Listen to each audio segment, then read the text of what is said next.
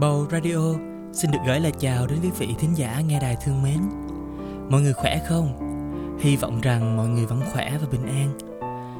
Có bao giờ các bạn tự hỏi bản thân mình rằng chúng ta có yêu Sài Gòn không? Trong trái tim của mọi người, Sài Gòn chiếm vị trí như thế nào? Riêng mình thì mình yêu Sài Gòn lắm. Thậm chí là mình yêu Sài Gòn hơn cả nơi mình sinh ra nữa. Nói thật đấy. Dù có về quê hay là đi du lịch công tác ở đâu thì cứ chừng một tuần là mình lại nhớ cái khói bụi và kẹt xe của Sài Gòn rồi. Những ngày này, nhìn hình ảnh của từng dòng người rời bỏ Sài Gòn để về quê trốn dịch, thật sự mình vừa thấy thương, lại vừa buồn, vừa có chút gì đó tuổi thân nữa. Có lẽ người ta đã không còn một lựa chọn nào nữa thì mới quyết định rời bỏ mảnh đất dễ sống nhưng mà sống cũng không dễ này. Hoặc có lẽ người ta cũng không muốn mình trở thành một gánh nặng cho mảnh đất mà người ta đã trót thương. Dù bất cứ lý do nào thì mình tin là ai cũng mong Sài Gòn mau hết bệnh và Sài Gòn sẽ lại mở vòng tay đón tất cả những cư dân của mình vào lòng. Mà ôm ấp, mà thương yêu, chứ sẽ không giỏi hơn vì đã lỡ bỏ mặt Sài Gòn trong những lúc Sài Gòn ốm đâu. Sài Gòn sao mà giống một cô vợ bao dung, Không chấp nhất mấy ông chồng lâu lâu nổi hứng chán cơm thèm phở. Ngày hôm nay Bầu sẽ kể cho các bạn nghe câu chuyện về cô vợ đặc biệt mang tên Sài Gòn này Qua tản văn. Yêu người ngóng núi của tác giả Nguyễn Ngọc Tư. Cùng nghe nhé.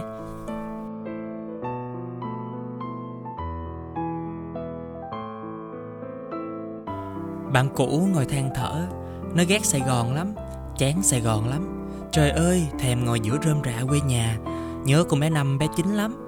Lần nào gặp nhau thì nó cũng nói như nội dung đó. Có lúc người nghe bực quá bèn hỏi vặn vẹo, Ủa, nhớ sao không về? Bạn tròn mắt. Về sao được? Con cái học hành ở đây, Công việc ở đây, Miếng ăn ở đây, Sao về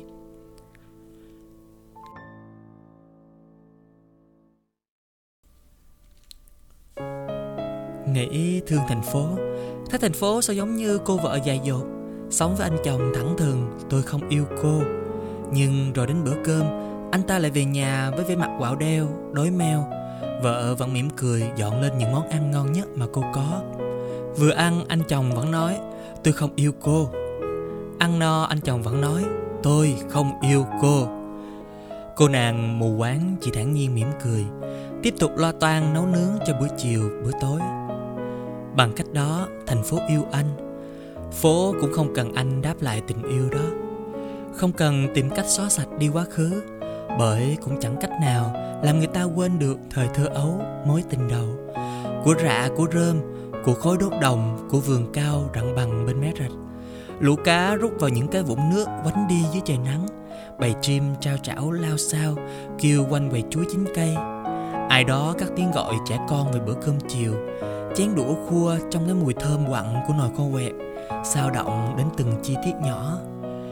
Quê luôn luôn ngọt như vị đường mía ngày xưa anh hay lén má mở nắp hũ lấy ngón tay chấm mút.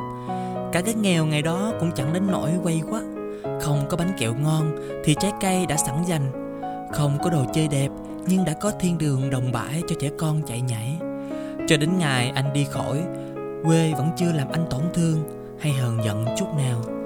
Nên trong anh còn nguyên ký ức ngọt ngào và đầm thắm, mộng mị và êm đềm.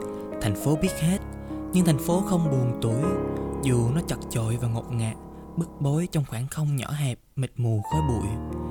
Yêu anh, chấp nhận anh nghĩa là phố chấp nhận mình sẽ mất mát đi thêm một phần duyên dáng ít ỏi còn lại.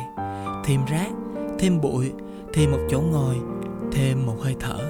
Chật chội hơn, ồn ả hơn, chen chút hơn. Những ngày tết, phố đẹp, thanh thản và nhàn tản nhất thì anh lại không nhìn thấy. Anh đã hớn hở về xung vầy với quê rồi. Ngày đó anh trở lại vẫn là một nhan sắc mệt mỏi, nhưng khao khát sống và yêu. Những lúc anh chán trường thành phố xấu xí ngồi vỉa hè nướng những củ khoai thơm trồng vài bụi chuối, hàng cau.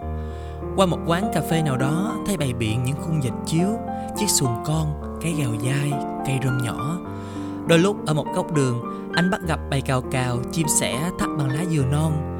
Đôi lúc đi ngang qua mấy ngã tư, có bà già đầu đội khăn rằn xách cái bịch bàn luống cuốn dưới dòng xe xuôi ngược không có tham vọng biến mình thành một chốn quê, nhưng thành phố đã đủ rộng lượng để anh công khai sự hoài nhớ của mình.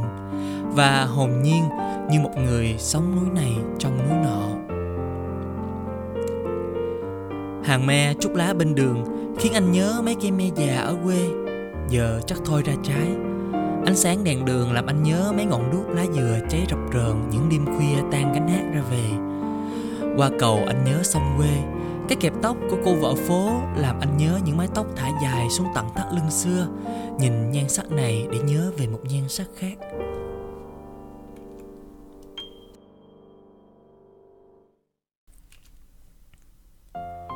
Mà thật ra, anh thì cũng không chắc là miền nhớ còn nguyên nỗi quay quắt ở trong lòng.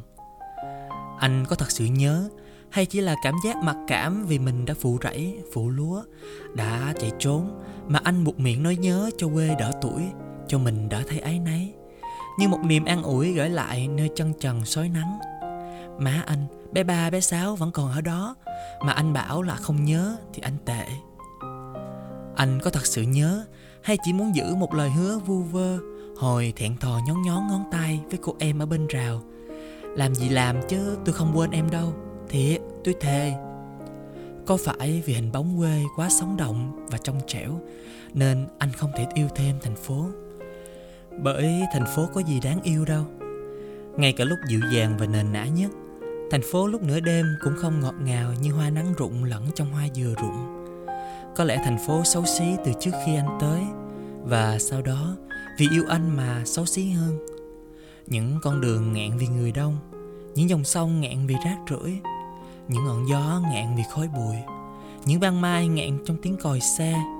Bầu trời ngạn vì những khói nhà cứng ngắc và khô khốc Va chạm và cãi vã Chen chúc và cáo kỉnh.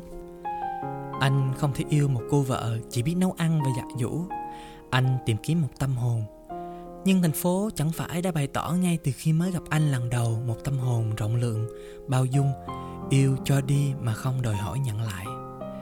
Đó chẳng phải là một vẻ đẹp sao? Không đáng yêu và không đáng được đáp lời sao?